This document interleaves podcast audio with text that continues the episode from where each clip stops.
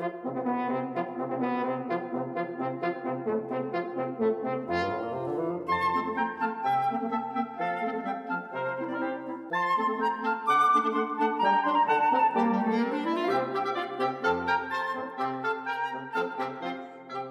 有没有想过，每日的生活处处常常会发生一些不如意？这个无拄好，迄个袂好势。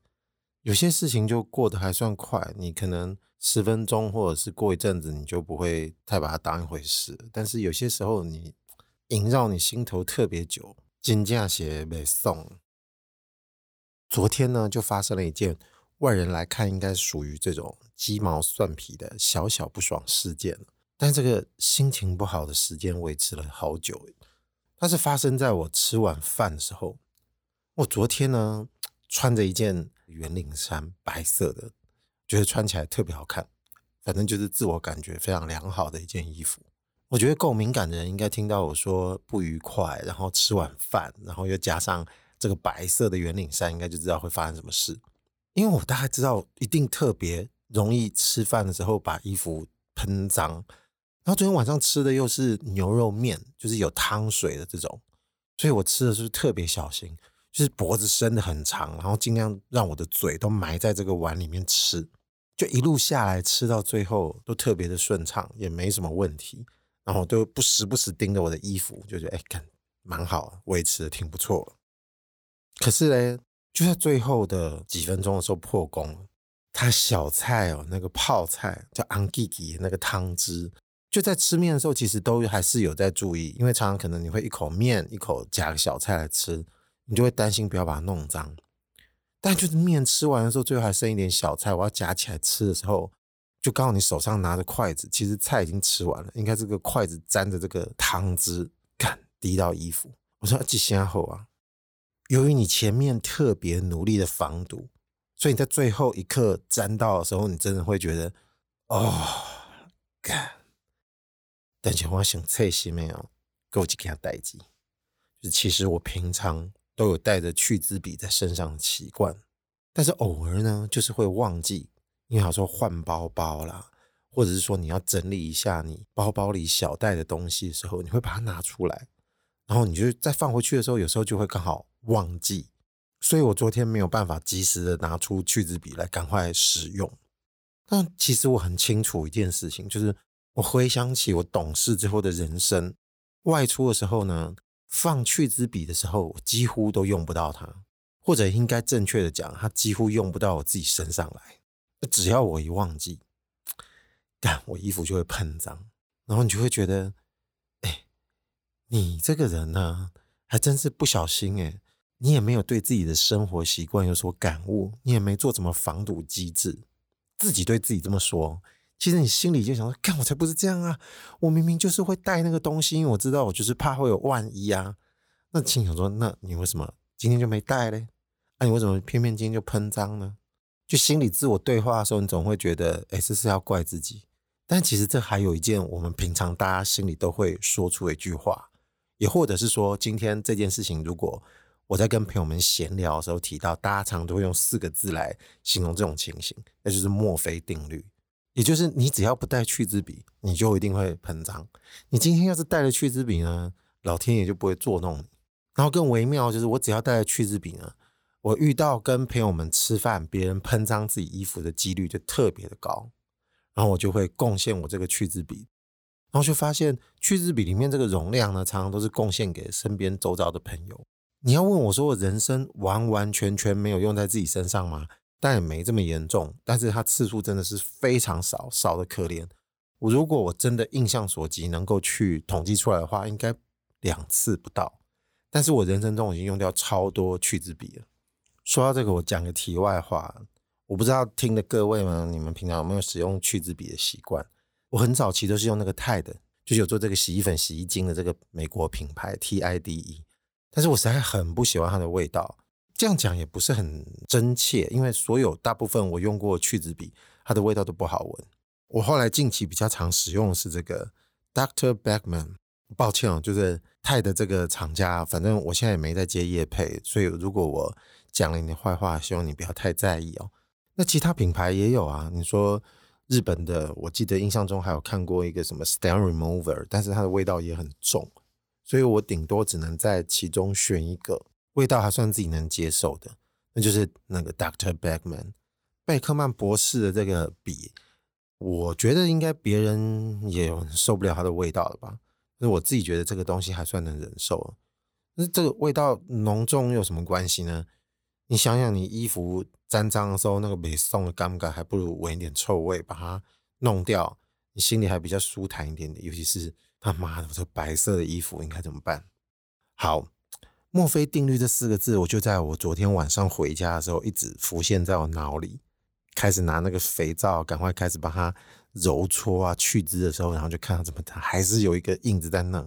然后心里就一想说：“干，这是不是有色素啊？这是不是不是很纯正的天然物品？所以你才会这样这样。”就心里想说这么多无为不为，就要不得的心态。但一方面，其实心里也会有点气自己说，我他妈的要是有带去渍笔，这一切就不会发生。但是如果今天要严正的来看待这件事情的话，就你觉得这个东西其实是不是算是一种迷信？就绝对是嘛？因为它没有绝对关联啊。你能想象？一支去渍笔放你包包，它引发的任何物理状态，可以在包包旁边这个人饮食的动作当中引发到它不会沾染到身上。你没有办法理解这一切的关联，你只能把一切交给几率。但是统计下来的结果确实是如此。但如果你要说墨菲定律到底指的是什么东西，呃，我觉得可能跟我们刚刚讲这种情况，它并不是完完全全符合。对不对？大家其实都知道，要不然我们看看那个维基百科上面提到这个墨菲定律，它其实通常指的是说，凡是可能出错的事，就一定会出错。然后他这边还有想说，指的是任何一个事件，只要具有大于零的几率，就可确定它终有一天会发生。墨菲定律大概指的就是这样的事情。所以是不是其实你仔细想想，也不是完全一样，对不对？啊、这个墨菲是真有其人。其实我小时候一直在想，就是墨菲真的有这个人在吗？干，这个我还离题一下啊。以前还有人一直想说，这个墨菲指的是不是墨菲是这样的那个墨菲？啊、但其实不是，这个墨菲是人名的那个墨菲啊。他是来自于美国一个航空工程师，他名字叫做 Edward Murphy，其实应该叫做 Edward A. Murphy Jr.，就这是他曾经说过的一句话。就任何可能会出错的事情，就一定会出错。那如果你反过来讲说，任何有可能我这个衣服会被沾脏的几率，就他妈的这一辈子一定会沾脏。但其实这个事情的说法，你没有办法特别去框住那个严谨的范围。你要讲的是所有浅色的衣服吗？你要讲的是全世界所有人身上浅色的衣服吗？还是说只不过是我新买的这件夹贼，他妈他永远有一天就会沾脏？那如果回想起我全身上下从小到大买过白色的衣服，难道它全部都有被弄脏过一天吗？你也很难讲。等到它寿终正寝，你真的穿不下的时候，确实也有过有些衣服从来没有把它弄脏过。但讲到这个份上，其实没有特别关怀这一点。我的是供那个维基百科来的哦，墨菲定律，他也有写一段在最后，他说在文化方面，就代表着一种近似反讽的幽默。就当做对日常生活不满的排解，他这个描述可能就比较像是我们平常在讲这个墨菲定律，就是你不这样，他就偏偏会怎样的这种说法。所以我自己会认为，平常我们在讲这四个字的时候，通常不是真的非常福音一般我们说那个道理。而且你要真的讲这个道理呢，它在很多层面上面去检视的时候，其实它还是会有一些争议的。我比较好奇，就是我们为什么都会用墨菲这件事情来说。当我们嘴巴讲出干嘛干嘛，在墨菲定律这件事情的时候，我们到底是在想什么？其实会不会等于也是在讲另外一种常听的词，就是衰神上身？但你当然说衰神上身，通常指的是说你这个人，我告诉你，做下代志都吃赛。但是就是有一点这个味道，有些事情好像你必须要丢给命运，这问题不是自己造成的，就仿佛冥冥之中有人跟你会作对，啊，知道你想这样的时候呢，就偏偏那样对。但是说到这时候，我们是不是觉得应该稍微放那个 Murphy 本人一马，暂时不要去讲他，因为我们只是借用这句话来讲。那生活中是不是还是有一些其他北渡后北后谁的代际？现实生活哈，就背后的结构其实还有点类似，但是我们不会用墨菲这个东西来称呼它。那我们就随便框一个大概的状况，就是说，哎，这个事与愿违。要比如说我买股票，我总希望它是会涨的嘛，但是常常就是，哎，不，你买了就跌，我这个人衰搞带赛，要不然就是，哎，有一组号码就买乐透，我只要买了它就不会开，啊，只要我一不买呢，它这些号码就会开。就是诸如此类这种事情很多，但是刚刚讲这是不是还是有点交给命运的？要不然就是哎，我投篮是不会中的。那如果说是什么时候投篮，或者是换谁投，哎，可能命中率就很高。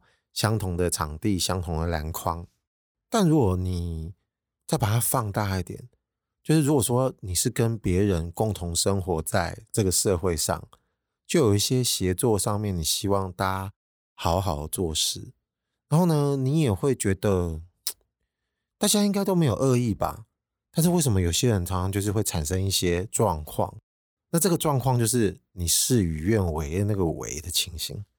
就同样的夜晚延续，就吃完饭，然后就穿着那个有污渍的衣服回家的时候呢，他现在都不喜欢开车了，就喜欢搭捷运跟公车。这公车坐回家的时候呢，每天都是一个有点阿杂的时候。说到这里呢，我忍不住又想要稍微打开另外一个小话题。这个我曾经也有想过，说是不是应该特别当做一个单集来讲这个事情。但这个看看之后有没有机会再讲。是什么嘞？就是坐公车回家的时候，我常常会觉得我们的公车司机就是特别爱突然加速，还有紧急刹车。那我曾经就在想说，是车子不太好控制，还是怎么样？还是说是司机特别爱急刹跟猛踩油门啊？我最近就有点心血来潮，就上网搜寻了，就确实是有一些新闻，就是有人突然跑出来，害那个大都会的公车司机呢突然急刹，导致车上有人受伤。但我个人必须说，我个人对大都会公车司机的评价普遍是比较好的，因为我觉得他们的感觉得到，就是这个训练素质。所以他们平常都会去注意一些细节，这个感受是身为乘客是很明显的。那要死不死，就是从捷运站出来到我家搭公车这段时间，我们常常会经过某医院，所以常常会带着很多年长者。啊，我每次外出跟回家的时候呢，都会替车上的年长者捏一把冷汗。我们常常在讲那个日本公车，就特别注重这些小事情，他都会。等大家都坐定了之后，他才会开。啊，如果有人还在行进中想要站起来的话，司机常常会广播说：“请坐好，我们会停好车之后再麻烦你起来。”也就是说，他不会让人家感觉很急躁，就是你不用担心，你一定可以好好的上下车。这种情况下呢，我觉得大家那个受伤的风险就会少一点。我刚刚不是说我查了一下类似的新闻吗？其实不只是外力导致他急刹产生一些不良的状况。其实有很多人就是从几年前一直都有报道在讲，就是公车司机常常就是因为紧急刹车，造成有很多人受伤。就有搜着搜着呢，竟然还发现两三年前的那个范可清也因为这个状况急刹受伤，竟然伤得还蛮重的。那我心里就有个感觉，干，那真的不是我一个人急掰，嫌他开车不够好，因为确实都有人没站稳受伤。因为你想，我也不算是年纪多大的人。算是一个壮年的年纪的男生，在公车上面，你都会觉得急刹的时候，你都觉得突然背后谁差点没抓稳的时候，就受伤几率就很高啊。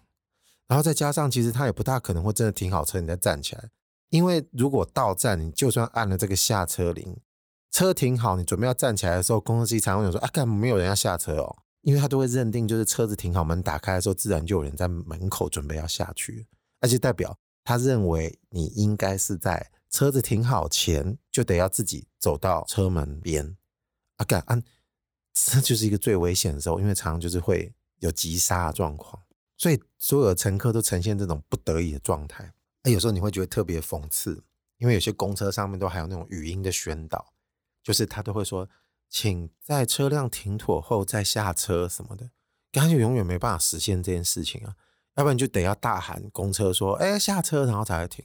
就大家都不知道在急什么，但当然啦，也有人说公车司机的急躁呢，可能跟他自己本身的处境也有关系。但为什么会把这个回家的事情跟那个也挂上边？因为我们平常上了公车，希望大家好好的开车。其实我也没有说你一定要赶，啊，你多赶，你能多赶啊？你真的赶的话，你可能就会叫 Uber 或者是搭计程车，对不对？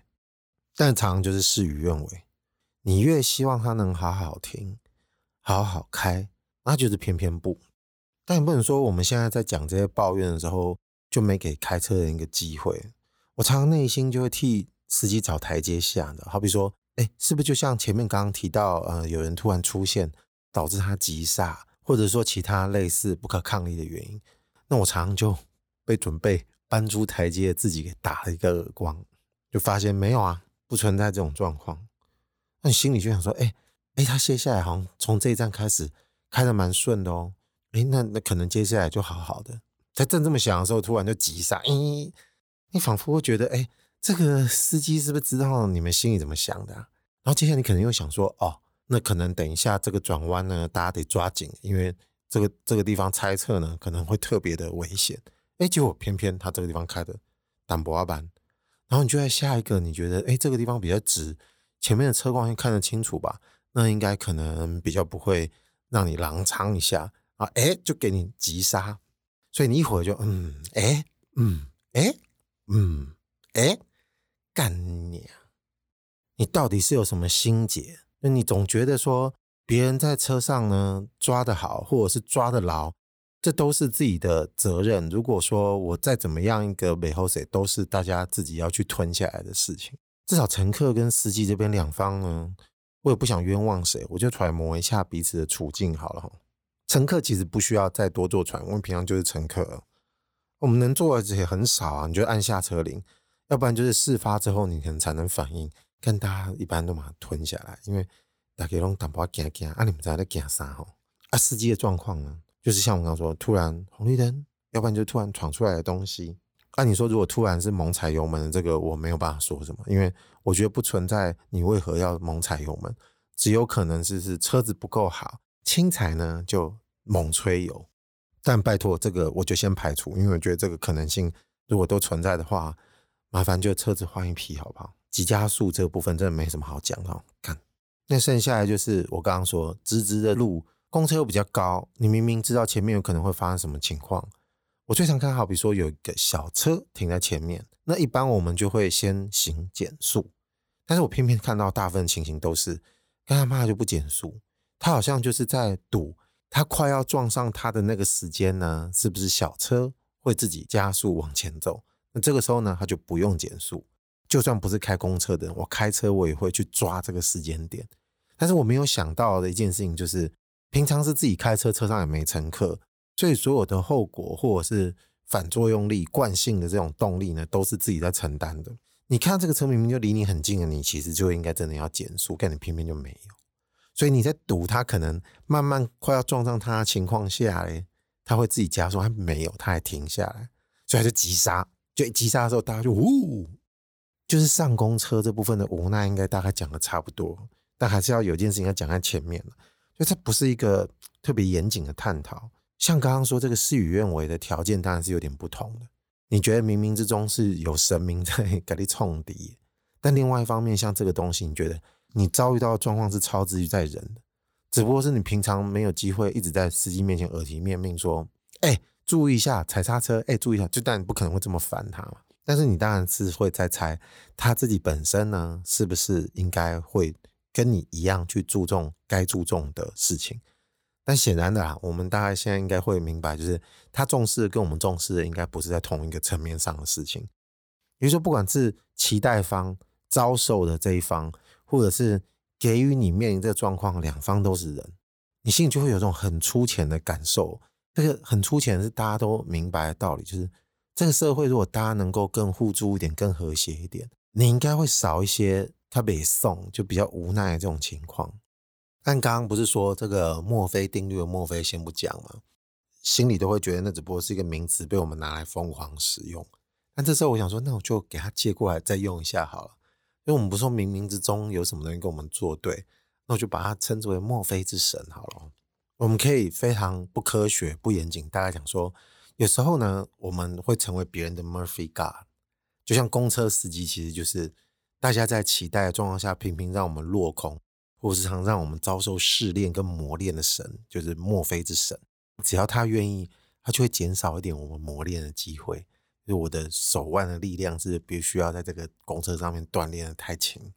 但当然，公车司机他不是真的要跟你作对嘛，只是因为我们刚刚说这个期待不同方向、不同步的状态，常常是处于这种 level。其实我们不知不觉可能都会成为是他人的墨菲之神，你也不知道，有时候可能是一种非常能够具体拿出例子的，像刚刚提的这种状况。那有些时候你可能会埋在那种特别暧昧跟细微的一些事情上面。那讲到目前为止，我们是不是都是希望在一个正向的情况下，好人遇上好人，好人希望呢，好人能够在心情不好的情况下，也稍微替其他好人注意一下，尽量让大家不要老是事与愿违。所以你会发现，其实你要让别人不开心还蛮容易的，成为别人的墨菲之神。但如果这时候你还愿意再稍微转个念的话，你会发现，就如果你把它拿来当做是一个，就拿来偶尔使用的一个处事手段之一。比方说，刚刚我们讲的都是好人啊，但是有些人他蛮坏的呢。就拿刚刚那个在公车上面，我把一群老先生、老太太都换掉，换成有个歹徒在劫持车上的乘客好了哦，就是这种蛮烂但是很明显的例子。啊，他就可能会拿着枪或刀，你们大家给我小心一点，哇诺啊诺，然后突然刹车，给你砰，很简单啊，就是公车司机这时候你就可以发挥你的所长，你最爱刹车了，你就狂加速，然后你刹车摔断那个歹徒几根肋骨，行不行？拜托，可不可以麻烦把我们平常会让别人受苦的事情挪用在别的地方去？那我们是不是应该可以来想一想，还有没有其他可以应用的层面呢？那我们就先设立一个条件，我们平常希望事情是如此的时候，但是他常常事与愿违。我们指的是我们自认为这件事情对我们有好处，或者是至少对多数人有好处。那有时候我们可能不是脑袋很清楚的人啊，但有可能我撒的结扎波音娜，他可能其实对我是甜言蜜语，想骗我钱啊，我看不到，我只想要跟他在一起。那周遭的朋友也许眼光会看得比较明白啊，他可能会希望。哎，你是不是不要跟他再走会啊？或者是你不要跟他走那么近，你们最好是不要在一起。但那时候说哦，不听，我不听，不听。但这时候，如果你能够适时扮演墨菲之神的角色的时候呢，那也有可能你就可以稍微帮他一把，你就给他小小的操作一番。我可能心里会觉得干，搞鸡巴，你们为什么要这样？但是不由得又得认清，就是他真的是一个不值得跟我交往的女孩。讲完，现在好像觉得这个例子有点 low。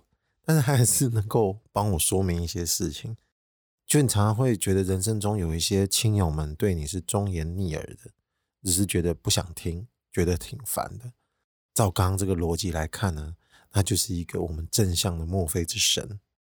所以我得到一个非常扭曲的启示，也就是如果我们平常会希望对别人好，或者是苦口婆心的时候呢，我们要有一个心得，你的手法得再暧昧一点，得再巧妙一点。得再不着痕迹一点点，你才能扮演好这个墨菲之神的角色。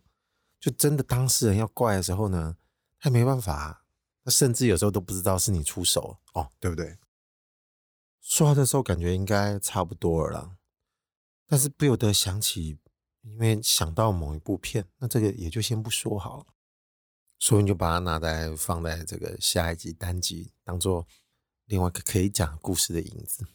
差不多之后，我现在发现，哎干，我是不是应该赶快去补一下这个去脂笔，把它放在我的包包，把它当做一个护身符一样。好，就先这样哦。网络上方领，我是阿贵，拜拜。